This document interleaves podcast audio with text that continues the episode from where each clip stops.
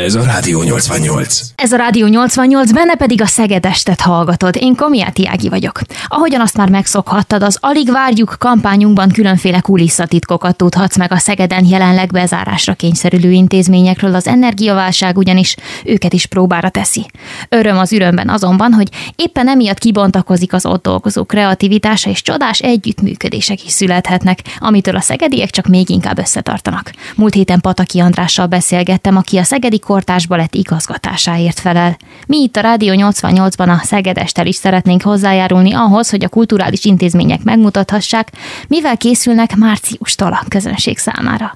A ma este folyamán Kis Ágnes a vendégem, aki a Szegedi Kövér Béla Bábszínház igazgatója. Szia Ági! Szia! Hogyan kezdődött a Kövér Béla Bábszínház története? Honnan datáljuk azt, hogy ez az intézmény létrejöhetett Szegeden? 1946, amit mi számon tartunk, mint születés.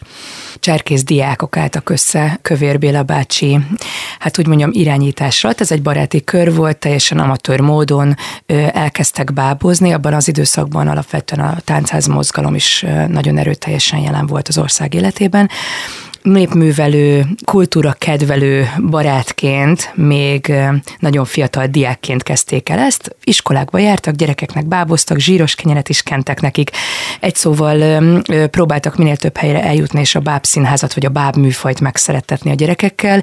Ez egy pici kis amatőr társulat volt, úgy kell elképzelni, és ez nagyon szépen beérett míg nem aztán bábszínházzá vált hivatalosan, ekkor Béla bácsitól átvette a fia Kövér László az igazgatói posztot, majd 2020-tól pedig Schneider Janko művészeti vezetővel én lettem a színház élén vezetőként. Gyakorlatilag minden bábszínház egyébként így indul el. Amatőr, alulról szerveződő mozgalomként, vagy lelkes amatőr műkedvelőként indulnak, nagyon nagy elánnal, elképesztő energiasűrítéssel, hogy azt mondjam, szóval tényleg ilyen katalizátorként beindítják, bedurantják, és elkezdenek játszani a gyerekeknek. Aztán nyilván, amikor már intézményesült formába megy át, és valóban bábszínházzá válik, kőszínházzá, akkor a műfajnak minden szegmensét, minden részét nagyon professzionális szinten kell vinni, és most már azért itt tart a bábszínház jó ideje. Mit gondolsz, miért volt szükség egy ilyen intézményre Szegeden? Miért volt ez akkoriban hiánypótló? Hát ez minden városban hiánypótló. Alapvetően én azt gondolom, hogy a magyar nyelv ápolása, a kultúránk, a kulturális kincseink kibontása, színpadra vitele, színre vitele, az, az rettentően fontos dolog, mert így tudjuk magunkat de- definiálni. Szóval enélkül mit is ér az élet, kultúra nélkül. A bábszínház, a báb műfaj az alapvetően nem gyerekműfaj, hanem hanem csak egy csodálatos szín, nem csak ezt most idézőjelben mondom ezt a csakot, egy csodálatos színházi műfaj. Az, hogy 80%-ban gyerekeknek játszunk, ez az elmúlt ilyen 60-70 évnek köszönhető, de valójában a bábszínház mindig felnőtteket és családokat rántott be, és hát most elkezdtünk újra e felé visszalépegetni, hiszen életkori ólót nyitottunk, egészen a pici babáktól a felnőttekig mindenkinek szerintem nagyon izgalmas programokat kínál a Bábszínház. De én úgy gondolom, hogy minden, minden városban azért is maradtak meg a Bábszínházak, mert rettentő nagy igény van rá. Szóval a, a, a gyerekirodalom, ami például most reneszánszát éri, a gyerekkönyv kiadás, csodálatos illusztrátorok vannak, elképesztő kortárs írók vannak, nagyon izgalmas témákat feszegetnek, nagyon fontos témákat feszegetnek, emellé nagyon-nagyon könnyen be tud csatlakozni egy bábszínház, ami alapvetően ugyan csak egy képzőművészeti vagy egy vizuális irányból építkezik. Az pedig, hogy nagyon erőteljesen multitasking generáció van, rettentően sok filmet néznek, animációt, animét, már a telefonnal a kezükben léteznek a gyerekek, emellé kell egy, egy olyan műfaj is, ami az itt és mostban megmutatja, hogy, hogy mi igazán az ereje a színháznak, ezért én azt gondolom, hogy soha nem fog eltűnni és mindig nagyon erőteljesen ott lesz, aki egyszer eljön és megnéz egy előadást, azt gondolom beleszeret, és utána hát addiktív lesz a dolog. Mi az észrevételed azzal kapcsolatban, hogy, hogy egészen picikortól már elkezdjük vinni a gyerekeket a bábszínházi előadásokra? Ez a rajongás kialakulhat, és később is megmaradhat, akár felnőtt korig is? Igen, mindenképpen. Nyilván a színháznak, a bábszínháznak is nagyon fontos feladat, hogy reflektáljon a jelenre. Mostani gyerekeknek játszunk, Tehát olyan témákat kell keresnünk, ami őket megérinti, amivel tudnak menni. Ez egy nagyon fontos dolog. Minél inkább megérintjük őket, annál inkább kondicionáljuk őket arra, hogy járjanak bábszínházba, akár színházba. Persze fogalmazhatunk úgy is, hogy a színház előlépcsőfoka a bábszínház, de azért ne ragadtassuk el magunkat. Én azt gondolom, mármint a színház oldaláról, én azt gondolom, hogy felnőtteknek is egy releváns műfajról van szó, úgyhogy igenis, ha tovább viszik a szívükben, lelkükben, eszükben, lesz egy testemlékük akár arról, hogy milyen jó volt a bábszínházban egy előadást megnézni, igenis eljönnek a felnőtt előadásokra is. Ezt mutatja, hogy például hány éves a kapitány felnőtteket megcélző programsorozatunk, mindig teltházakkal fut. Említetted, hogy mai gyerekeknek mai témákat dolgoztok fel. Csak a teljesség igénye nélkül milyen témákról beszélhetünk? Például tavaly, tavalyi évadban az utolsó bemutatónk egy brazil mese volt, a Mara és a Pillangófül címet viselte. Fodor Orsi frissen bábrendezőként végzett alkotó jött hozzánk, ő rendezte meg. Egyébként egy ilyen girl power előadás volt, mert minden alkotója nő volt. A zeneszerző, a dramaturg, a tervező, mindenki. Bullying téma volt, ami szerintem a mai gyerekek száz százalékát érinti. Hogy miért? Nyilván azért, mert valamelyik oldalon ott állsz. Ugye a bullingolásnak három oldala van. Az egyik, akit bullingolnak, a másik, aki bullingol, a harmadik, aki ezt passzívan nézi és a nem hallgatóság kedvéért a bullying az egy ilyen zaklatásnak felelhet. Igen, egy zaklatás, talán. aminek különböző formái vannak, erről nagyon komoly szakirodalom van már, és a pszichológusok ezzel nagyon komolyan foglalkoznak. Én azt gondolom, hogy bárki, ha magában néz, tudja, hogy valamelyik oldalon az élete során állt. Ez bizonyos, ez bizonyos. Ezzel foglalkozni kell, az a nem mindegy, hogy hogyan. Én azt gondolom, hogy ha jól van megközelítve a téma, ha nem didaktikus, ha nem szájbarágós, ha nem tanulságokat keresünk, hanem, hanem felmutatunk valamit, kérdéseket teszünk fel, és egy párbeszédet generálunk, és nem is feltétlenül a színházi dolgozók, a gyerekekkel az előadás után. Na persze nagyon jól lehet drámapedagógiát építeni egy-egy előadásra előtte vagy utána, egy felkészítő vagy egy lezáró szakasz, vagy akár mind a kettő. De én azt gondolom, hogy a pedagógusoknak egy nagyon nagy segítséget tud nyújtani egy ilyen típusú előadás abban, hogy utána indirekt módon az osztályban lévő ilyen helyzeteket, problémákat nagyon szépen az előadás nyomvonalán keresztül végigbeszéljék. Úgyhogy tervünkben van az, hogy a jövő évadban elkezdünk kidolgozni az előadásokhoz egy-egy ilyen kis drámapedagógiai iránymutató vagy ötletelő kis lapocskát, amit ki fogunk küldeni a pedagógusoknak, ezzel megsegítve a munkájukat. Az előbb már pedzegettük azt, hogy tavaly például milyen olyan előadások kerültek a színpadra, ami a mai gyerekeknek mai témákat feszegetnek. Viszont ami engem nagyon érdekelne, hogy te hogyan kerültél a Kövér Béla Bábszínházba? Mikor történt ez meg? Húha, és milyen pozícióban? 1998-ban vagy 99-ben indított a Báb Színház egy Báb stúdiót, és akkor Rumi László bábrendezőnek a hát így mondjam így motivációi alapján, vagy így kicsi lökete alapján én, én jelentkeztem ebbe a stúdióba, és akkor ezt elvégeztük, azt hiszem, hogy hatan, és utána két vagy három évig dolgoztam a Báb Színházban, de megbízási szerződéssel. Ez a Báb stúdió, ez mit jelentett a gyakorlatban? Mm, ez gyakorlatilag olyan, ugyanolyan tematikára épült, mint a Báb Színház, tehát a Báb Színházi szak, vagy bábos képzés volt benne beszédtechnika, színháztörténet, drámatörténet, összhangzattan, hangképzés, bábtechnikák, drámatörténet. Tehát minden olyasmi, ami, ami egy bábszínésznek a munkájához, a mindennapi munkájához feltétlenül szükséges. Ez nekünk vagy két vagy három évig ment, erre már nem is emlékszem. 2001-ben végeztünk egyébként, Utána tényleg pár évet dolgoztam itt a Bábszínházba, de utána nyertem egy ösztöndíjat Belgiumba, oda kimentem a Tombáb Színházhoz, és amikor hazajöttem, elkezdtem dolgozni mindenfelé, filmeztem is, bábos projektekbe vettem részt, és azt éreztem, hogy szűk nekem a Kövér Béla Bábszínházban az a közeg, ami ott akkor volt és nyilván azért, mert már volt egy nagy országos, egy nemzetközi kitekintésem is, és, és egyszerűen másra vágytam Hát fiatal, szilaj, vad olyankor az ember, és, és egyszerűen mást akar, bele akar harapni az életben, nagyot akar harapni, és én azt akartam. Úgyhogy én utána fölmondtam, és szabadúszó lettem. Közben nekem megszületett a gyermekem is, és elkezdtem kidolgozni egy bábterápiás módszert. Létrehoztam egy egyesületet, és amikor újra visszamentem a bábszínházba, az már külső munkatársként volt, rendeztem. Rendeztem előadásokat, volt TI előadás is, volt nagy színpadi előadás is, majd a harmadik nagy visszatérés pedig akkor volt, amikor már igazgatóként pályáztam meg a bábszínházat 2020-ban. És a szabadúszó időszak az miről szól? Hát báboztam. Tehát, hogy gyakorlatilag minden szegmensen, minden egyes része a bábról szólt, a báb körül forgott. Gyerekelőadásokat játszottam, illetve felnőtt előadásokat hoztam létre. Egyébként a felnőtt előadásokat négy évig én játszottam a Kövér Béla Bábszínházban, úgyhogy ilyen téren még egyszer visszamentem, de igazából ők csak a helyet adták, én kibéreltem, és ez egy saját produkció volt, tehát ez nem az ő projektjük volt.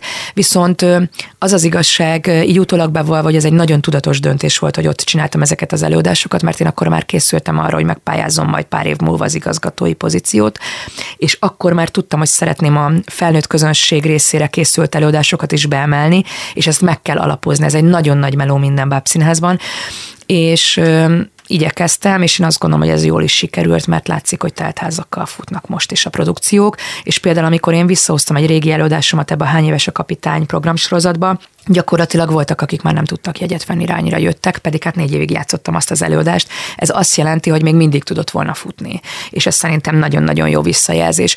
De egyébként szabadúszóként, miközben játszottam a felnőtt és a gyerek előadásokat, fesztiválokon, színházakban, stb. Közben én csináltam a bábterápiát, ezt főleg az SOS gyerekfalvakba.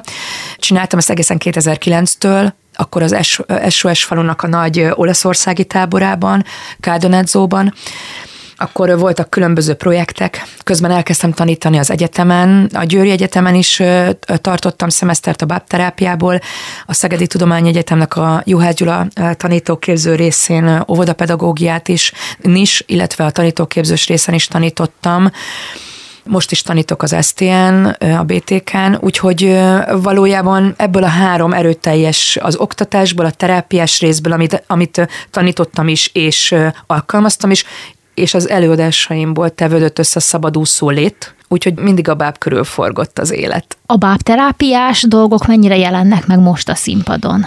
Semennyire. Ez egy teljesen más dolog, nem is szeretném ezt összekeverni, meg gyakorlatilag ez az én szabadalmam. Szóval azt gondolom, hogy azért szét kell ezt választani, nem szerencsés, hogyha az ember mindenét rányomja a bábszínházra, nem szabad. Én azt gondolom, hogy ez nem rólam kell szóljon, hanem egy csodálatos közösségről, ami ott dolgozik, és nekem őket kell szolgálni, meg a nézőket. Annyiban mégis egy nagyon picit be lesz emelve, hogy a Szegedi Tudományegyetemmel indítunk egy szakképzést szeptembertől, négy fél évest, ami kimond kimondottan művészet és bábterápiás képzés lesz, és ennek a gyakorló terephelye a bábszínház lesz, és a, a bábszínházból a művészeti vezető fogja a gyakorlati részt tartani, és én az elméletit és a gyakorlati részt. Tehát ilyen téren egy picit összekapcsolódunk, de, de azért az én bábterápiás részemet a saját egyesületemen belül teljesen külön kezelem, nem is szeretném összekeverni. A bábterápia egyébként kinek lehet hasznos? Alapvetően én ezt haldokló gyerekeknek dolgoztam ki, de aztán hosszú távon csoportterápiákként használtam, hát főleg magatartászavaros gyerekeknek, illetve háromhás gyerekeknek, halmozottan hátrányos gyerekeknek. És mi a tapasztalatod eddig ezzel? Minden, ami élmény jellegű, vagy művészetterápia, ott nagyon nehéz mérni a, a, a végeredményt. De azért a, az input-output részeket kérdőívekkel lehet látni, és nyilván vannak szubjektív dolgok vagy indikátorok, amik alapján te látod, hogy végbe ment a változás. Azt tudom mondani, hogy után követem azokat, akik a csoportjaimban voltak, és hát vannak olyanok, akik most már egyetemre mennek. És országos szinten műveled mindezt? Igen. Nagyjából hány olyan gyerkőc volt, akivel találkoztál eddig? Hát ezt meg se tudom, nem, nem, fogalmam sincs, nem tudom, ennek utána kellene számolni. Egy csoport 15 fővel megy. Általában két csoportot viszek egyszer, egy nagyobb és egy kisebb csoportot, egy 6-tól olyan 10 évesig, és 10-től 14-ig. Ez változó, változó. Azt már említettük, hogy mióta foglalod el az igazgatói pozíciót, de arról nem beszéltünk, hogy miben változott azóta a munkavégzésed, amióta ezt a pozíciót, illetve ezt a tisztséget látod el. Hát nagyon sok mindenben. Nyilván vannak olyan skillek, amiket hoztam magammal, és nagyon jól tudom hasznosítani. Az egyik az biztos, hogy a nyílt és világos, egyértelmű kommunikáció. A másik a csapatban való gondolkodás, akkor a demokratikus vezetés, és ez nem azt jelenti, hogy önmagam nem tudok meghozni egy döntést, de hogy nem. Én hozom meg a végső döntéseket, de igyekszek minden, minden döntést úgy meghozni, hogy az amennyire lehet mindenkinek megfelelő és elfogadható legyen, és abba az irányba menjen, amit mi belőttünk magunknak. Nyilván közben változott, persze, hogy változott az életem, hát rengeteg embert ért vagyok felelős, felelős vagyok egy színházért, felelős vagyok egy önkormányzati intézményért, ami magas szinten és színvonalon kell, hogy vigye a programjait, felelős vagyok azért, hogy mik mennek ki a bábszínházból, felelős vagyok a kollégáimért, a kollégáim viselkedéséért akár, felelős vagyok azért, hogy mindig minden információ legyen az kormányzati, önkormányzati, akár sajtós, azok, azok a legtisztábban és legrendezettebben történjenek meg azoknak a kommunikációja, munkávégzése, stb. De hát nagyon sok mindent kellett rendbe rakni a bábszínházba, úgyhogy 0-24-be dolgozok szombat-vasárnap is, nem nagyon volt szabadságom még, de én azt gondolom, hogy ebben az időszakban most az összes intézményvezető elmondhatja ezt magáról, úgyhogy közben meg természetesen nagyon nagyot változott az életem. Hogyan lehet összeegyeztetni egyébként a magánélettel egy ilyen egyáltalán nem 8-tól 4-ig tartó munkarendet? Nehezen, de azért a, az életem mindig is ilyen volt, hogy nem 8-tól 4-ig tartott, úgyhogy ilyen téren ezt a család már megszokta. Mi az, amit szeretsz a munkádban? Mert le sem tagadhatnád, hiszen nagyon mosolyogva beszélsz mindig arról, hogy mi történik nálatok. Hát azért beszélek mosolyogva, mert nagyon szeretem. Tehát, hogy én, én, én teljesen szerelmes vagyok a műfajba, a szakmámba, a kollégáimba. Hát ez egy nagyon nehéz kérdés. És Van időnk? Mm, azt szeretem ebben a, a, most már közös munkában is, amire büszke vagyok igazán, hogy, hogy nagyon jól szervezett csapat csapattá váltunk, erős lett a kommunikációnk, sok felé jelenünk meg, elkezdtünk beépülni a kulturális életébe Szegednek, és én azért ezt nem hiszem, hanem ebben tényleg biztos vagyok, hogy ez miattam van, és a művészeti vezető miatt. Szóval, hogy ez azért tagadhatatlan érdem, de mindenképp kellenek hozzá kollégák, és nagyon jó kollégáink vannak, akik megvalósítják minden agymenésünket. Tehát ez egy hatalmas csapatmunka. Mindenki mindent hozzátett, és, és nagyon jól dolgozik. Hogyan zajlik egy átlagos napod? A bábszínházat Ez már nem is a bábszínházról szól, hanem rólam lassan. Egy kicsit, ez a blokk most arról szól, hogy ki az, aki a bábszínház irányítására okay. gondoskodik. Hát én tízre járok be dolgozni, de általában nyolctól már elkezdek dolgozni otthon, mert telefonok azok azért már jönnek, van, hogy fél nyolckor is. Tíz órára bemegyek, ott megrohannak mindennel is. Ezt írjam alá, erre válaszoljak, végignézem az e-maileket, sajtóval kommunikálok, tervezzük az évadot, ellenőrzöm a sajtó sajtóanyagokat, tervezzük a, az alkotók meghívását, tervezzük a fesztivált, kommunikálok, stábokat tartok, stábot tartok a műszaknak, stábot tartok a műhelynek, az irodának, adott esetben a színészeknek van, hogy én próbálok velük, van, hogy valami projekten agyalok éppen. Nagyon-nagyon sokrétű a munka, és igyekszek is törekedni arra, hogy ezeket is szét is szedjem, szétszállazzam, és egy napba több minden beleférjen. Sokszor átmegyek a műhelybe, ami nekik nagyon fura volt volt az elején, mert az előző igazgató ő nem, nem ment át, ő hagyta őket dolgozni. Ez nem azt jelenti, hogy én, én ilyen kontrollmániásan ellenőrzöm, inkább rettentően érdekel az, hogy mit csinálnak, de kétségtelen ellenőrzök is. Megnézem, hogy hogyan megy a munka, hol tartanak éppen, gondoskodni kell erről, mint egy ilyen anyukának. Figyelni kell, hogy a család tagjai mit csinálnak, éppen hol tartanak, mit kell begyorsítani, hogyan tudom megsegíteni a munkájukat, hogy hatékonyabb legyen, gördülékenyebb legyen, össze tudjanak jól dolgozni. Ezek mind nagyon fontos dolgok, én azt gondolom. Hány ember tartozik a kezed alá? 21-en vagyunk, tehát 10, 20. És ez arányaiban hogy oszlik meg?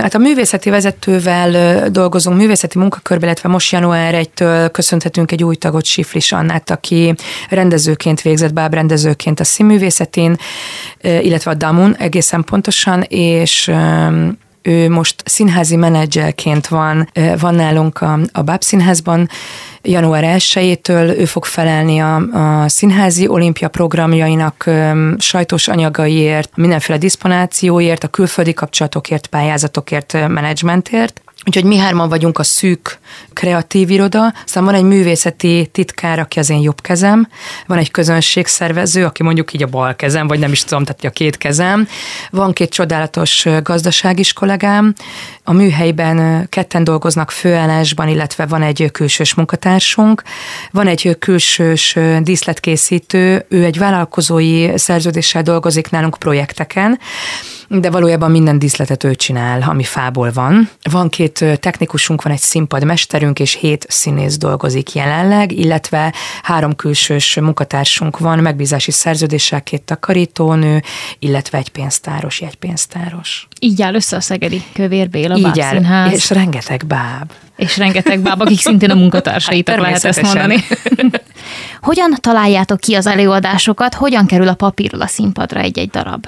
Hát kétféle módon. Az egyik az, hogy mi megálmodjuk, hogy milyen előadást szeretnénk látni majd a színpadon. Koncepcióban mi fér nekünk bele, és akkor elkezdünk hozzá rendezőt keresni, és őt felkérjük, és ő összeszedi a csapatot. A másik, amikor megkeresnek minket, szeretnének nálunk rendezni, megajánlanak egy anyagot, mi azt elolvassuk, és ha tetszik, akkor mehet a dolog, ha nem, akkor azt mondjuk, hogy látunk benned potenciált, gyere, de keressünk egy másik anyagot. Vagy ő ajánl újat, vagy mi keressünk neki egyet. Szóval ez nagyon sokrétű tud lenni, hogy hogy alakul ki.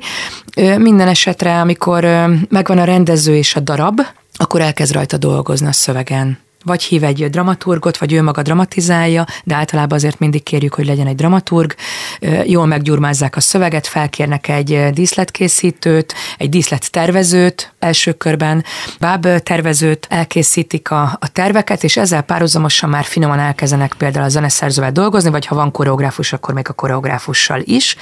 Aztán történik az első nagy találkozás, ez a díszlet és a terv elfogadás, ami általában egy olyan három hónappal a próba kezdete előtt történik meg, ahol a vezető van ott, a művészeti vezető, a műhely, a technikusok, mm, a műszaktól egy-két ember, illetve a rendező és a tervező, felvázolják az alapkoncepciót, és megmutatják a terveket.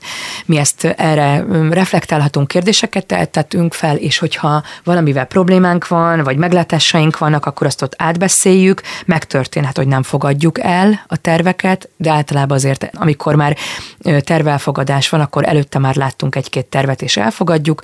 Amikor ez megtörténik, akkor átmegy a gyártásba az egész, a tervező elkezdi figyelemmel kísérni a folyamatot, lejár sokat a műhelybe, nézi, hogy hogyan készülnek a bábok, hogyan készül a díszlet, közben tisztul a szöveg, és az olvasó próba a következő, ami általában egy ilyen négy és hat héttel a bemutató előtt indul el, addigra kész kell lenni a szövegkönyvnek, amit én és a művészeti vezető leokézunk, és amikor ez megvan, akkor ez kinyomtatásra kerül, és az első olvasó próbán a művészeti vezető én, a rendező, vagy akit még akar hozni a stábból rendező, illetve a színészek vannak jelen. Ez egy nagyon ünnepi dolog, mert akkor találkozik először a stáb, a gyakorlatilag a végrehajtó csapat, tehát akik majd színre viszik az előadást, akkor van egy olvasó próba, akkor van gyakorlatilag feltárva az egész koncepció, majd utána elindulnak a színpadi próbák, először olvasó próbák, aztán színpadi próbák, és a végén jön a bemutató. Körülbelül így. Mi alapján döntitek el azt, hogy melyik darabból lesz aztán tényleg egy színpadi mű? Miért pont azok kerülnek a színpadra, amik?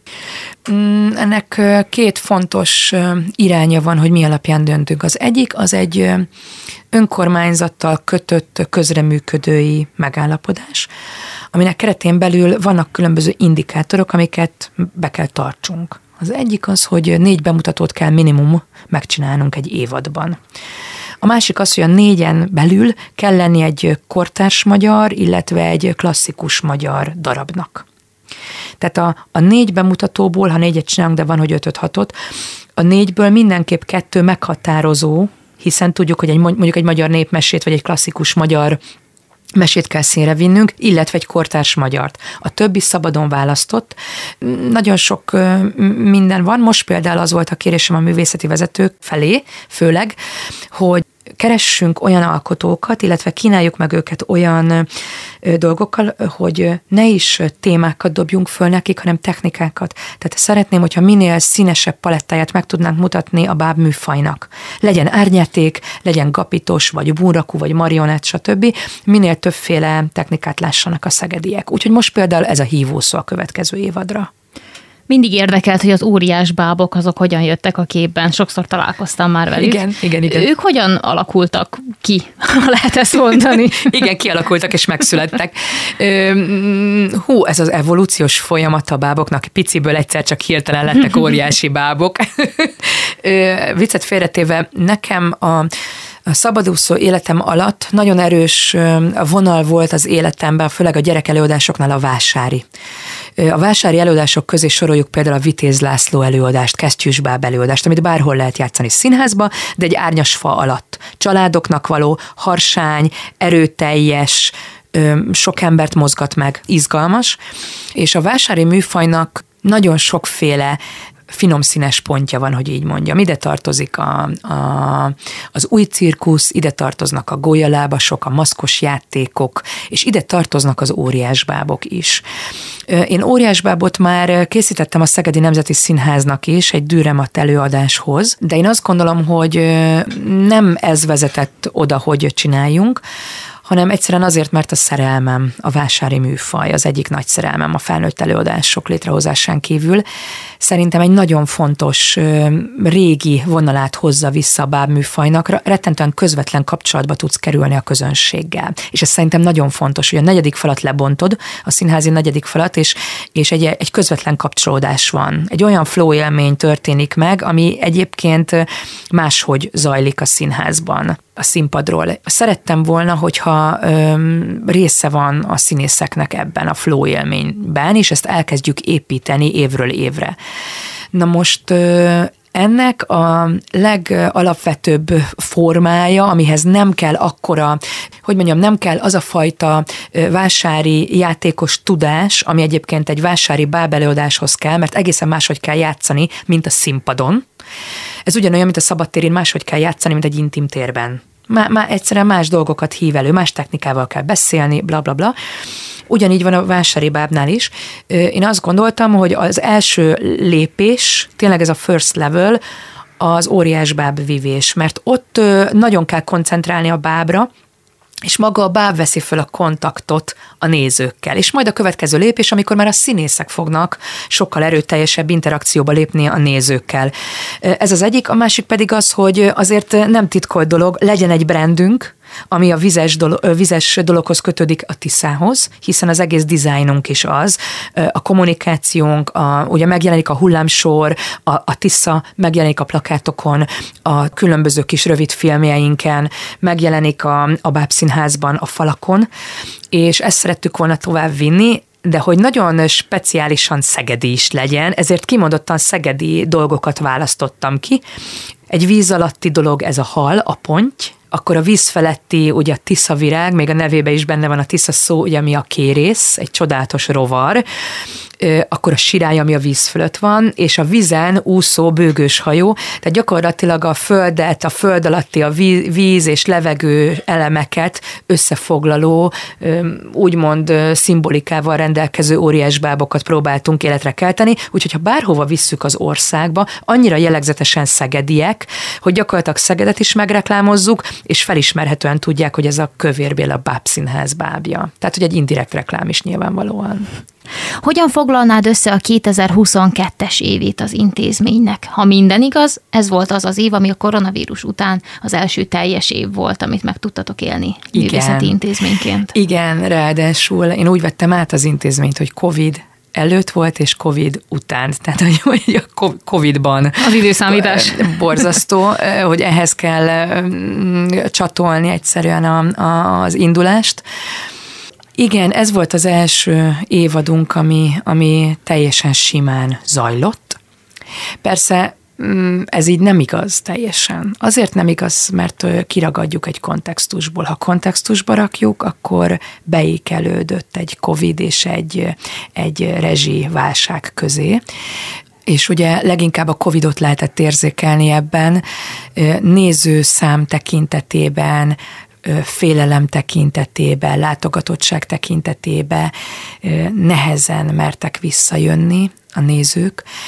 Például a pedagógusoknál ez nagyon-nagyon jellemző volt, hogy nem biztos, hogy bérletet vesznek, lehet, hogy csak egy-egy előadásra jönnek. Valójában ugyanannyi előadást néztek, mint hogyha bérlettel jöttek volna, de már van egy föntartás, hogy mi van, ha újra jön a Covid, vagy bármi, és bezárás van. Így, így nekik egyszerűbb, biztonságosabb. Voltak olyanok, akik nem mertek még a térbe újra bejönni. Nagyon nagy döntés a pedagógusok szempontjából, hiszen ők felelnek az egész osztályért, az egész óvodás csoport, csoportért. Ha egy szülő azt mondja, hogy köszi nem, akkor nem biztos, hogy el tudja hozni a többi gyereket, mert nem biztos, hogy van elég pedagógus az intézménybe, akire rá tudja bízni azt a kimaradó egy-kettő gyereket, aki nem jöhet ez nagyon-nagyon befolyásolta azt, hogy hogyan jönnek. Ugye azért azt tudni kell, hogy a bábszínházak máshogy dolgoznak, mint például a nagy színház. Mert ö, hiába van náluk is bérlet, és nálunk is, de nálunk osztály és óvodai bérletek vannak a hétköznapokban. Tehát kettő péntekig, délelőtt és délután, délelőtt óvodás, délután iskolás bérletek vannak, nem családok jönnek. Ha nem jön egy osztály, akkor ott kiesik egy bérlet. Ez egy nagyon nehéz dolog volt, úgyhogy rettentő sokat kellett telefonálnia, mennie, stb. a közönségszervezőnek. Mentünk is ki az iskolásba, iskolákba egyébként látogatni, de azért nem panaszkodhatunk. Nagyon-nagyon erős nézőszámunk volt, ez köszönhető a végre Ligetben megtartott Szinkópé Fesztiválunknak, ami hatalmasat futott, és reméljük, hogy még többet fog, és nagyobbat ezután. Szóval, hogy nagyon sokan jártak, nagyon jók voltak a programjaink, szerintem a, a Csecsemő Színházi előadásokon rengetegen voltak, mindig teltházzal futottak, teltházzal futottak a felnőtt előadások és a hétvégi családi programjaink is, illetve hát raktunk egy csomó más projektet az évadba, például Nagy Hógolyó projektet, Halloween-t, mit tudom én, gyerekkoncert, koncertet, ami miatt elkezdtek az emberek egyre jobban nyitni felénk. Az az idő alatt viszont, amíg le voltak zárva itt a különböző kulturális intézmények, akkor éppen a COVID miatt, hogyan tudtátok tartani a közönséggel a kapcsolatot? Hát egyrészt kis filmeket csináltunk, volt olyan előadás, amit fölraktunk az Elszínház oldalára, a kis boszorkányt, a színészek dokumentáltak, archiváltak, a színház múltját kutatták, kicsit bábszínházi régészekké váltak, amiből aztán született egy csodálatos könyv. És igaz, hogy a könyv egy mese lett, és magukat az anya, felgyűjtött anyagokat nem raktuk bele, de egy szerveren ott vannak, és kutathatóvá váltak mondjuk egy egyetemistának, aki a szakdolgozatát ebből szeretné írni, vagy a doktoriát, stb., vagy akár újságíró tudja használni. Úgyhogy ők valójában a múlttal foglalkoztak, hogy alakult a bábszínház, milyen előadások voltak, milyen rendezők, képi anyagokat dokumentáltak, sajtó alá rendeztek mindent. Nagyon izgalmas volt. Csomóan megtanultak például számítógépet kezelni, mert vannak idősebb kollégák, akik ezt már nem használják és most már aktívabban tudják ezt, ezeket a gépeket használni, fölmentek különböző platformokra, indítottunk Insta oldalt, a Facebook nagyon meg, megugrott, ott folyamatosan kommunikáltunk, játékokat csináltunk, az Instagramon puzzle játékokat raktunk föl, színezőket raktunk föl, úgyhogy igyekeztünk mindenféle platformon kapcsolódni a közönséggel, szerintem ez nagyon jól ment. Mennyire okozott például az nehézséget, hogy egy online platformon azért a gyerekeket helyek közzel nehezebb elérni, mint a felnőtt felhasználókat akár? Igen, hát a Babszínházban a jegyeladás, jegyértékesítés, kommunikáció, figyelemfelhívás egy-egy projektre, az ugye kétféleképpen történik. Az egyik az, amikor plakátok mennek ki, meg kisfilmek, és egyszerűen meglátja a gyerek az utcán, és jaj, anya, mi ez, nézzük meg, menjünk el, és elcibálja anyát. Tehát egy, kap egy kényszert a szülő, hogy meg kell venni a jegyet, vagy bármit, az elő, el kell jönni az előadásra. A másik pedig az, amikor nyilván a szülő kezd el keresni programot a gyereknek, úristen, mit csináljunk hétvégén, szülinap lesz, inkább élményt adok a gyereknek, mint ajándékot, ez legyen az ajándék, hogy a kis ovis haverjaival együtt elhozzuk a bábszínházba, vagy a fesztiválra, vagy a mit tudom én hova. Minden esetre a szülőket kell igazán megfogni, úgyhogy különböző platformokon fogtuk meg őket, úgyhogy amikor eszínházi portálon volt reklámozva a film, vagy az előadás, film előadást, nem is tudom, hogy minek nevezzem, akkor értelmeszerűen a felnőtteket kellett megfogni. Szerencsére nem volt túl sok gyerekelőadás fönn, de azért azt tudni kell, hogy ehhez pénz kell. Tehát a reklámhoz nagyon nagy pénz kell. A vidéki bábszínházaknak mindenük van, de erre biztos nincs pénzük mindenük is van kreativitásuk, energiájuk, de, de az, hogy ezt megtámogassák, úgyhogy nehezen megy, úgyhogy a vidéki bábszínházaknak ez nem volt túl sikeres. Vették a jegyeket, nézték, a miénket is, de valójában nem volt egy akkora nagy siker, mint például a Budapest Bábszínháznál, ahol még a tengeren túról is streamelték az előadásokat, 6-8 kamerával vették fel, animációt raktak hozzá, tehát egy külön produkciót hoztak létre, előadáson belüli film előadást, vagy nem is tudom minek nevezzük, mert megfoghatatlan lett a műfaja, de csodálatos színes szagos lett, értelemszerűen hihetetlen jegybevételük lett belőle, durantottak, könnyen eljutottak a nézőkhöz, mert egy komoly marketing csapat dolgozik mögöttük. Most az energiaválság miatti lezárás alatt milyen feladatokat láttok el? Mindent is. Gyakorlatilag ugyanúgy megy a színházi élet, mint hogyha nyitva lennénk. Most egy próbaidőszak van éppen, a kuflikat próbáljuk, Dániel András meséjét, ennek majd március 5-én lesz a bemutatója, tehát ezzel fogunk nyitni. Januárba kimentünk az összes szegedi Szeged környéki iskolába. Kimondottan a művészeti titkár, illetve a közönségszervező kísérte a színészeket, és ilyen bábsimogatós, bábos foglalkozós, bábkészítős projektet vittünk. Szerintem nagyon-nagyon örültek az iskolák, nagyon jó visszajelzéseket kaptunk, ott megmutattuk újra a 75 éves könyvet, amit készítettünk tavaly. Hozzátenném, ezt elküldtük ajándékban minden szegedi iskolának, és minden szegedi óvoda megkapta ajándékba tőlünk, de nagyon sok pedagógus sajnos nem tudott róla ettől függetlenül, gondolom ott maradt az igazgatóságon lefűzve, stb. De most tudtak róla egy kicsit beszélgetni, ugyanis erre a mesekönyvre fog épülni két nagy projektünk. Az egyik a Bábszínházi Világnapon fog megnyílni egy ugyanolyan interaktív játszótér, mint a Nagy Hógolyó projekt, illetve a Móra Ferenc Múzeumban lesz egy nagy kiállításunk, egy két termet beépítő kiállításunk a 75 évünkről, ezt készítjük elő. A kufliknak nem csak a próbája zajlik, hanem alapvetően a bábkészítési rész is, mert azért ezek párhuzamosan mennek. Közben mennek az irodai munkák, és hihetetlen tempóba készülünk a színházi olimpiára.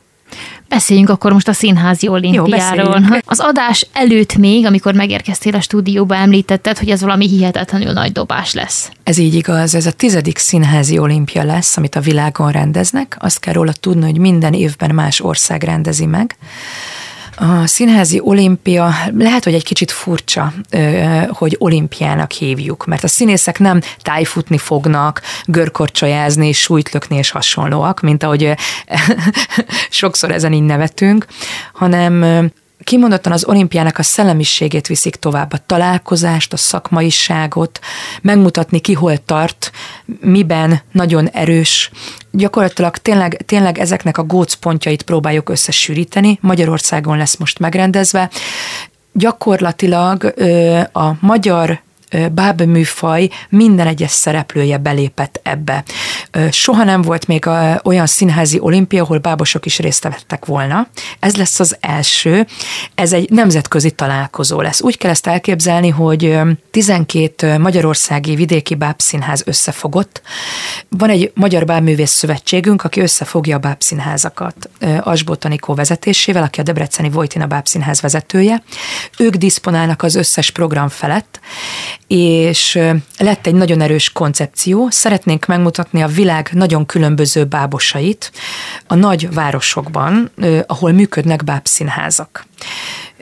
Ez úgy fog kinézni, hogy a Budapest Bábszínház egy nagy fesztivált fog szervezni, rendezni absztrakt címmel, felnőtt előadások lesznek, ez több mint egy héten keresztül fog dübörögni az Andrássy úton, szerintem izgalmas lesz, illetve a Márkusz Színház, egy pécsi családi bábszínház fog csinálni egy nemzetközi árnyátékfesztivált, a többi bábszínház pedig triolákra fog szétbomlani. Mit jelent ez a triola? Egy triolában három bábszínház, három e, földrajzilag egymáshoz közel lévő bábszínház fog össze, és rendeződik egy csoportba, egy triolába. Mi leszünk a délkeleti triola, ez a nevünk. Ebbe tartozik a Békés Csabai Napsugárbáb Színház, Lenkefi Zoltánékkal, ebbe tartozik a Kecskeméti Ciróka Színház Kiszajági vezetésével, valamint a Kövér Béla Báb Színház. Azért nagyon jó, hogy így szerveződünk össze, mert gyakorlatilag a programokat vetésforgószerűen körbepörgetjük. Három nagy etapból fog állni a színházi olimpia, húsvéttől datáljuk, április elejétől fog tartani Szent Iván éjig, tehát a múzeumok éjszakájáig. A három nagy programelem a következő. Áprilisban egy csodálatos izraeli bábművésznő fog jönni, felnőtt előadást játszik, ugye nekünk van is egy ilyen programunk, tehát ebbe fogjuk beemelni, Paper Cut címmel fog játszani. Az előadás angol nyelven fog menni, de azt kell tudni, hogy ez egy papírbáb színház. Én már láttam ezt nagyon hosszú évekkel ezelőtt Pécsen a Felnőtt Báb Fesztiválon, mérhetetlenül szórakoztató. Hamarosan kirakjuk a trélerét ennek az előadásnak. Ha ránéz az ember, rögtön tudja, hogy egyszerűen nem kell hozzá angol tudás, annyira erős és vicces, rettentően jó. Annyi díjat nyert már vele a nő, hogy elképesztő. Ő jön hozzánk áprilisban, májusban fog érkezni a Brigella társulat, tehát határon túli magyar nyelvű színház, bábszínház érkezik. Mese a táról és a kanáról című előadást fogják hozni, és május végén tavaly bevezettük ugye a Tengerhab gyereknapot, ami egy háromnapos gyerekfesztivál volt. Idén is háromnapos gyerekfesztivál lesz, de ez már a Ligetben lesz, egy óriási nagy háromnapos gyerekfesztivál, a, a fellépők fele külföldi lesz, a fellépők fele magyar, gólyalábas, óriásbábos, cirkuszi, vásári bábos, mindenféle lesz, lesznek ugyanúgy játékok, koncertek, stb. A következő hétvégén bent a Bábszínházba lesz szabadúszó magyar bábszínészeknek produkciói, naponta több előadás lesz három napon keresztül, kettő vagy három napon keresztül, ez még egyeztetés alatt van, illetve a múzeumok éjszakáján pénteken, szombaton és vasárnap egy háromnapos ugyancsak kinti fesztivált fogunk szervezni külföldiekkel és magyarokkal. Rettentő nehéz az egyeztetés, mert a külföldiek ugye van, hogy már két-három névre előre le vannak szerződve valahova, Úgyhogy még a diszponációja ennek folyik, hogy ki ér aki nem ér akit mi terveztünk, a helyet kit tudunk berakni, stb. Hamarosan sajtóanyag megjelenik erről is, de az első kettő az izraeli báb művész, illetve a Brigellat társlat már nyilvános. Őrület lesz, és ennek a vége a Magyar Zeneházánál fog kulminálódni, ahol az összes bábszínház össze fog jönni, akinek van óriás bábja, Pécsnek, Miskolcnak és nekünk, fel fog vonulni óriás bábokkal, külön különböző előadásokkal, projektekkel, egy egész napos szabadtéri, ingyenes, őrületes program lesz. Azt hiszem, hogy olyan becsületkasszás lesz csak a dolog, de erről is még egyeztetés van, és nyilván majd a Színházi Olimpia fog sajtóanyagot erről kiküldeni. Szerintem rettentően izgalmas programsorozatnak nézünk elébe. Tényleg a világon nem volt még ilyen nagy duranás, kivétel Charleville-be, ahol a Nagy Bábszínházi Fesztivál szokott ősszel zajlani egy egészen egyedülálló rendezvénynek, országos rendezvénynek, világszintű rendezvénynek lesz majd a része a Szegedi Kövér Béla Bábszínház is. Miért van akkora jelentősége ennek a magának a Kövér Béla Bábszínháznak az életében? Szakmailag egy elképesztő ugrás, minőségi ugrás lesz a színészeknek és hát a közönségnek is egy csodálatos programsorozatot fogunk kínálni, csak hogy így számokba értsd, hogy mi az, amire gondolok, és mitől vagyunk ennyire lelkesek. A tervek szerint kilenc workshopot fogunk tartani, szakmai workshopot értelemszerűen a dolgozóknak. Három kiállítás lesz a nézőknek, hat alkotói projekt. Várhatóan 53 külföldi produkció lesz, 57 hazai és 7 határon túli Báb és utca színházi fesztivál. Ez 332 előadást jelent, és a becslések szerint lehet, hogy 73 ezer nézőt fog berántani ez a programsorozat. Egyébként mindegyik egységnek, amiről beszéltem, ugye, hogy három egységből fog állni a programsorozat egy-egy bábművész előtt tisztelgés gyanánt nevet adtunk. Az egyik az a Figurák háza program, ami Kós Iván, Kossuth báb és diszlettervező művész előtt tiszteleg. Ő még rendezett egyébként engem, egy elképesztő alkotó volt. Az ő nevéhez, az ő programjához fog fűződni a külföldi kortárs előadó, aki nálunk Jael Rasuli lesz a Papercut előadással, ugye erről már beszéltünk. Aztán lesz egy határtalanul program, Kovács Ildikó néni nevéhez kötődik, aki egy csodálatos erdélyi rendező volt, a Magyar Bábszínházat elképesztő energiával pumpálta teli, és onnan indultak el a régi nagy bábszínházas bölények az ő gondolatának nyomvonalán, úgyhogy Kovács Ildikó néninek a határtalanul programja keretében lesz a határon túli előadások, illetve az utolsó, ami az utcaszínházi, ami a nagy projekt, amiben a három nagy fesztivált fogjuk rendezni, Szervusztok Pajtikák elnevezés elnevezésű lesz. Értelemszerűen szerintem ez mindenkinek ismerős, de hogyha azt mondom, hogy a nagymamucikán báli legyezője a palacsintasütő, akkor mindenki tudja, hogy Kemény Herikről van szó. Kemény Herik előtt való tisztelgés lesz ez a harmadik etap, ami a három fesztivált jelenti. Minden triolában más lesz az utca színházi rész. Tehát van, ahol egy fesztivált szerveznek, van, ahol hármat, valahol kettőt. Nálunk ebbe a délkeleti triolába hármat szervezünk, mi elég nagyot markoltunk, azt éreztük, hogy meg kell mutatni, lesz rá igény. Itt Szegeden én biztos vagyok benne, hogy lesz rá igény. Úgyhogy nagyon-nagyon izgulunk, hogy hogyan, hogyan fog működni a, egyszerűen a, a színészek, a nézők és az előadók közti kémia, hogyan fog ez így burjánzani. Projekteket tervezünk egyébként, szeretnénk, hogyha a város lakói, és mondjuk akár, akár a, a városban lévő utcák is benépesednének bábokkal, tehát egy bábos világgá válna, főleg a júniusi hónap, amikor a Kemény Herik, tehát a Szervuszok Pajtikák programsorozat megy, amiből nekünk az egyik fesztiválunk a Tengerhab gyereknap lesz, a másik kettőnél még keressük a neveket, de amint megvan, akkor nyilván ezt lesajtózzuk, és hát az egészen pontos időpontja a záró programsorozatnak az június 30-án lesz a Magyar Zeneházában. Ha már ilyen szépen szóba jöttek ezek a gyerekrendezvények, ugye tavaly volt egy Tengerhab gyereknap című háromnapos rendezvényetek, és volt egy másik is, amin Grillus Vilmossal is találkozhattak az odalátogatók. Igen, szinkópé. Nem először volt. Valójában ez a harmadik szinkópé volt, de az első az nem tudott létrejönni, egy nappal előtte le kellett fújnunk a Covid miatt. 2020-ban. 2021-ben létrejött, de nagyon rossz volt az idő, ezért beszorultunk a házfalai közé, de azért ezt sokszor nyilatkozom, és érdekes volt, ahogy felkonferált az az egész beszélgetést is, hogy próbálják a Szeged intézmények kihozni a lehető legjobbat ezekből, és különböző kvalitásokat rántunk ilyenkor elő a dolgozóinkból is. Ezt én is pont lenyilatkoztam az egyik sajtóorgánumnak. Így van. Én azt gondolom, hogy, hogy ez azért volt jó akkor, hogy ott bent történt meg, mert végre meg tudtuk mutatni a nagy közönségnek, hogy mekkorát változott a bábszínház belül is arculatában, stb. Még a lépcsőházat is beépítettük, szuper jó volt eh, a programsorozat, de hát tavaly végre ott eh, történt meg a szinkópia, aho- ahova terveztük, ez pedig az új Szegedi Liget volt, ahol most megtartjuk a Tengerhab gyereknapot is. Kivisszük oda, nagyon-nagyon jól sikerült. Grillus Filomossal én régi barátságot eh, ápolok, úgyhogy amikor megérkezett, kiszállt az autóból és bevágta magát a fesztivál forgatagába, mert elég korán érkezett. Futott felém, és mondta, hogy mit csinál csináltál? Itt, mondd meg, mit csináltál itt, ez csodálatos.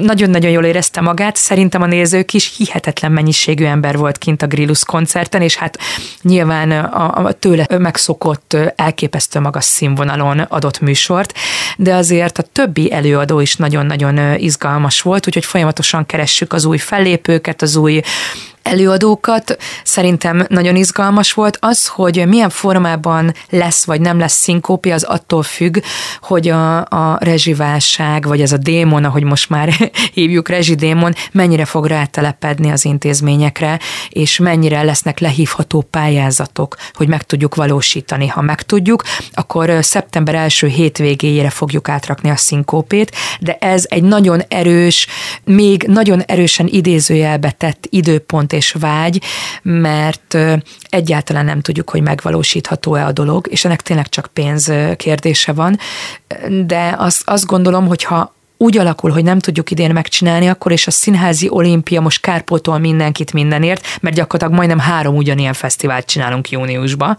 ekkora volumenűt, és jövőre akkor folytatjuk, de erről azért nem akarok még tényleg egészen konkrétat mondani, mert a vágy ott van, be van írva naptárunkba, valójában már le is jelentettük a különböző szervek felé, hogy szeretnénk csinálni, de pályázati kírások nem történtek meg, nagyon sok pénz van zárolva, és nem tudjuk, hogy kiírják-e a pályázatokat, ezen áll, vagy bukik most a dolog. Reméljük, hogy meg lesz. A gyerekfesztiválok egyébként legalábbis az én információim szerint országszerte hát szegényesek, tehát nem sok gyerekfesztivál van, főleg nem több napos. Ez egy hiánypótlás is lett volna a részletekről? A délalföldi régióban mindenképp, ugye, ami nagyon nagy gyerekfesztivál, amit lehet tudni és ismerni, az egyik az a Györköc ugye, ami Európa egyik legnagyobb gyerekfesztiválja, amit Kocsis Roziék csodálatosan csinálnak, és már nagyon hosszú évek óta működik, és sajnos idén el fog maradni pontosan a pénzhiány miatt, ami szerintem egy nagyon nagy érvágás, és nagyon sajnálom, mert rettentő nagy kreativitást, erőt, energiát raktak bele nagyon sokan Szegedről is jártak erre, és akik jártak oda, jöttek a szinkópéra is, és meg voltak elégedve, hogy ez is egy szuper fesztivál lett. Én azt gondolom, a délaföldi régióba, de akár hogyha kitekintünk a határon túl, akkor Romániából és Szerbiából is voltak vendégeink, ami szerintem nagyon izgalmas, úgyhogy remélem, hogy erre a város is, vagy adott esetben a régió is felkapja a fejét, és egyszer csak lesznek olyan támogatások, támogatóink, akik azt mondják, hogy fú, hát figyeljetek, ennek mennie kell, mert hiánypótló. Én azt gondolom, hogy minden családi program hiánypótló, és csinálni kell, ebből nagyon kevés volt itt Szegeden, és nagyon-nagyon jó, hogy most a fenntartóink érzik azt, hogy ez egy fontos dolog, és csinálni kell. Úgyhogy mi azon leszünk, hogy csináljuk, igen. A mai adásban beszélgettünk a Kövér Béla Bábszínház múltjáról, megalakulásáról, jelenjéről, és egy picit a jövőbe is belekóstoltunk, és természetesen arról is szó volt, hogy miféle eredményekkel, milyen rengeteg előadással várják egyébként majd március elejétől újra a közönségüket az energiaválság lecsengése után. No, de hát ha már ez így szóba jött, milyen terveitek vannak a jövőre vonatkozóan? Hát a rövid távú az, hogy minél gyorsabban vissza tudjunk költözni a bábszínházba, és meg tudjuk nyitni a kapukat a szájtáti közönség előtt, mert nagyon várjuk már, hogy találkozzunk velük. Március 5-én indítjuk, kuflik bemutatóval rettenten várjuk. Március egyébként egy dömping lesz, mert Vitéz Lászlót is akkor indítunk, Pály János fog jönni, a Kaposvári Bábszínház igazgatója, ő fogja játszani. Ő már az első Szinkopé Fesztiválunkon fellépett, imádták a gyerekek, fergeteges lesz, tényleg olyan, mint a kemény heriket látnánk megelevenedni. Ő, ő be is lesz bérletezve az ovis bérletbe, sőt az iskolásba is, és hétvégi családi előadásokat is játszik. Lesz egy nagyon izgalmas koprodukciónk a Pécsi Bobita Bábszínháza, Robin Hood, és ez annyiban is elképesztő izgalmas lesz, hogy akkora a díszlet, van benne óriásbáb, van benne kesztyűsbáb, élőzene, hogy nem fért be a bábszínház színpadára, mert hogy azért az, aki járt már nálunk tudja, hogy a nagy színpadunk is elég pici, a többi bábszínházhoz képest annyira pici, hogy a többi bábszínházba az a színpadméret, ami nekünk van, az a kamaratér. Náluk három-négyszer ekkora nagy színpad, akkora, mint a kis színház itt. Szóval, hogy elég nehéz produkciókat vendégül látni emiatt, illetve gondolkodni tervezőknek, hogy hogyan is tudjuk megvalósítani az adott álmokat, mert hogy pici a tér. Ennél a Robin Hood előadásnál is így történt, a színpad a hatalmas, ott bőven elfér ez a díszlet, nálunk viszont nem, úgyhogy az Agórával megállapodtunk, és az Agórában lesz a bemutatója március 26-án, és aztán április másodikán is fogjuk játszani családi bérletbe, egyébként pedig iskolás bérletbe játszuk, és hát nagyon várjuk az embereket. Schneider Jankó rendezte a művészeti vezetőnk, és játszani is fog benne, pusztító lesz az előadás, csak férfiak fognak benne játszani, szóval a röhögő izmokat előre kell kondicionálni, mert annyira nagyon-nagyon-nagyon-nagyon jó az előadás, hogy ezt kihagyni vétek. Tehát amekkora sztár előadás a kufli, és már mindegyikre is akarnak jönni a nézők, meg már májusban is akarnak jönni. Én azt mondom, hogy a Robin Hood az legalább ennyire őrület lesz, úgyhogy arra is muszáj jönni. És hát hány éves a kapitány is lesz, a KL Színház jön, Ellen ideje a meghalásnak című előadással érdemes rá jönni, felnőtteket megszólító polcelen életéről, haláláról szóló, nagyon szép lírai előadás, egy különleges bábtechnikával játsza Markó Valentyik Anna, ez egy kimér a báb, ami a testére van szerelve, és hát Ladányi Andrea koreografálta, aki most már Barcelonába él, Lábán díjas, Kossuth díjas koreográfus nő. Elképesztő előadásról van szó, még az egyetemen is tanítjuk a, a növendékeknek, akkora, akkora produkcióról van szó. Egyébként tavaly ezt már egyszer beraktuk ebbe a programba, akkor is tártházzal futott, szerintem nagyon izgalmas lesz. Áprilisban ugye a színházi olimpia dolgai jönnek, illetve megy tovább a Kufli és a, a Vitéz László. Abban a hónapban lesz az izraeli nő. Májusban bemutatunk egy új előadást, Lavkádió az oroszlán, aki visszalőtt címmel. Cseri Hanna fogja rendezni egy ugyancsak tavaly végzett bábrendező szakos alkotó fogja ezt csinálni. Szerintem nagyon izgalmas produkcióról van szó. Akkor is lesz egy hány éves a kapitány, akkor Fabok Mancsi Fekete Kakasat. Tavaly is volt egyszer ez az előadás akkor is teltházzal futott, tépték érte az ajtót, volt, aki be se fért, úgyhogy érdemes figyelni, hogy mikor lesz, és hát akkor lesz ugye a tengerhab gyereknapunk is. Valamint hát azért jön az anyák napja, a pedagógus nap, úgyhogy mindenféle meglepetésekkel készülünk, kinti programokkal is, összedolgozunk például a farsangi mulatsággal, és kint leszünk mi is a Város és Piackév Kft. által szervezett nagy farsangi műsoron és egy zenés műsort fogunk adni, azzal fog indulni az a kis fesztivál programnap, úgyhogy szerintem nagyon dús programjaink lesznek, nagyon-nagyon várjuk, hogy beindítsuk most már az évadot. Tényleg olyanok vagyunk, mint akik így a, a futás előtt már így a startvonalon állnak, és arra várnak, hogy így eldördüljön a fegyver, és kirúgjuk magunkat, mert nagyon nagyot akarunk futni ebbe a fél évbe. Említetted, hogy több olyan rendezővel és munkatársal is együtt dolgoztatok, dolgoztok az évek során, akik akár frissen végezve mennek hozzátok és segítik a munkátokat. Mi kell ahhoz, hogy valaki jó bábszínész, vagy bábrendező, vagy bármilyen bábos legyen? Nyilván szakmai tudás, tehát ismernie kell a, a báb technikákat, tehát ha már bábos, hogy jó báb, még jobb bábossá váljon, nagyon jól kell ismerni a technikákat, jól kell tudni mozgatni, konstruktívan kell gondolkodni. Én azt gondolom, nagyon műveltnek és olvasottnak kell lenni. Alapvetően ez minden alkotó emberre így igaz. Egy buta színész látszik a színpadról, mindig azt mondom, nagyon kell tudni, mi zajlik körülöttünk a világban, tudni kell a klasszikus és a, a kortárs irodalmat, zenét, ismerni kell a filmművészetet, mert ö, ezek mind-mind összeadódnak. Testünkkel dolgozunk, erős testtudatosságnak kell lenni, jól kell tudni beszélni, énekelni, nagyon kooperatív módon kell együtt dolgozni a színpadon, építő jellegű megjegyzéseket kell adni egymásnak, együtt kell dolgozni nagyon erőteljesen, lelkesnek kell lenni, rettentő alázatosnak kell lenni, szóval sok minden kell hozzá, és leginkább a műfaj szeretete kell hozzá, meg a közönség szeretete és az adni akarás, hogy mint egy csatornát folyjon rajtunk az a fajta üzenet, vagy az a kérdésfeltevés, vagy helyzet, amit mi szeretnénk megmutatni, amit mm, össze akarunk sűríteni a színpadon, és meg akarunk mutatni a nézőknek. Egy picit hosszabb gondolatra még maradt időnk itt a Rádió 88 Szegedes című műsorában, az pedig az, hogy mit üzennél a szegedieknek a Kövér Béla Bábszínház vezetőjeként? Hát egyrészt maradjanak gyerekek, maradjanak gyerekek, ne veszítsék el ezt a játékos kicsi Gézát, kicsi Jóskát, kicsi Piroskát magukban, akik ők valójában. Mert valahol, hogyha a lélek restsége nagyon eh, nagy erőre kap, és elfelejtünk játszani, elfelejtünk nevetve hozzáállni dolgokhoz, egymáshoz, akkor, akkor valahogy nagyon sivárá válik az életünk, és mi ezt meg tudjuk segíteni azzal, hogyha jönnek hozzánk a bábszínházba, mert itt tényleg gyereknek érezheti magát bárki, büntetlenül, alibiből is lehet gyereket hozni a bábszínházba, és közben mi nézzük az előadást. Én erre is szoktam buzdítani a nagymamucikákat, nagypapucikákat, vagy a szülőket. Leginkább a játékosság, a játék szeretete, az együttlevés szeretete legyen, és azt szerintem egy nagyon fontos dolog, hogy a családi kultúrákba épüljenek bele a játék, a közös kulturális programok látogatottsága, legyen az koncert, legyen az kiállítás, legyen az színház, de mindenképpen valahogy épüljön be a családi kultúrába az, hogy ezeket közösen élik meg, mert ezek az élmények, ezek megmaradnak, és idős korunkban is ezek azok, amik a leginkább erős töltetet adnak, és nehéz időszakokban ebből tudunk táplálkozni. Ez egy szerintem egy fontos dolog. De leginkább vessük bele magunkat és élvezzük. Ez volt a Szegedes műsora itt a Rádió 88-ban. Köszönöm, Ági, hogy nálunk jártál. Én is köszönöm a meghívást. Neked pedig, kedves hallgató, nagyon szépen köszönöm, hogy itt voltál velünk ma este, még ha csak virtuálisan is, ennyi fért a Rádió 88 mai beszélgetős műsorába a Szegedestbe, viszont a helyi témák és aktualitások tárházának kapuja jövő héten ugyanitt, ugyanekkor ismét nyitva áll majd előtted. Komiáti Ágit hallottad, a vendégem pedig Kis Ágnes volt a Szegedi Kövér Béla Bábszínház igazgatója. Nagyon vigyázz magadra, tudod, halihó! Ez a Rádió 88.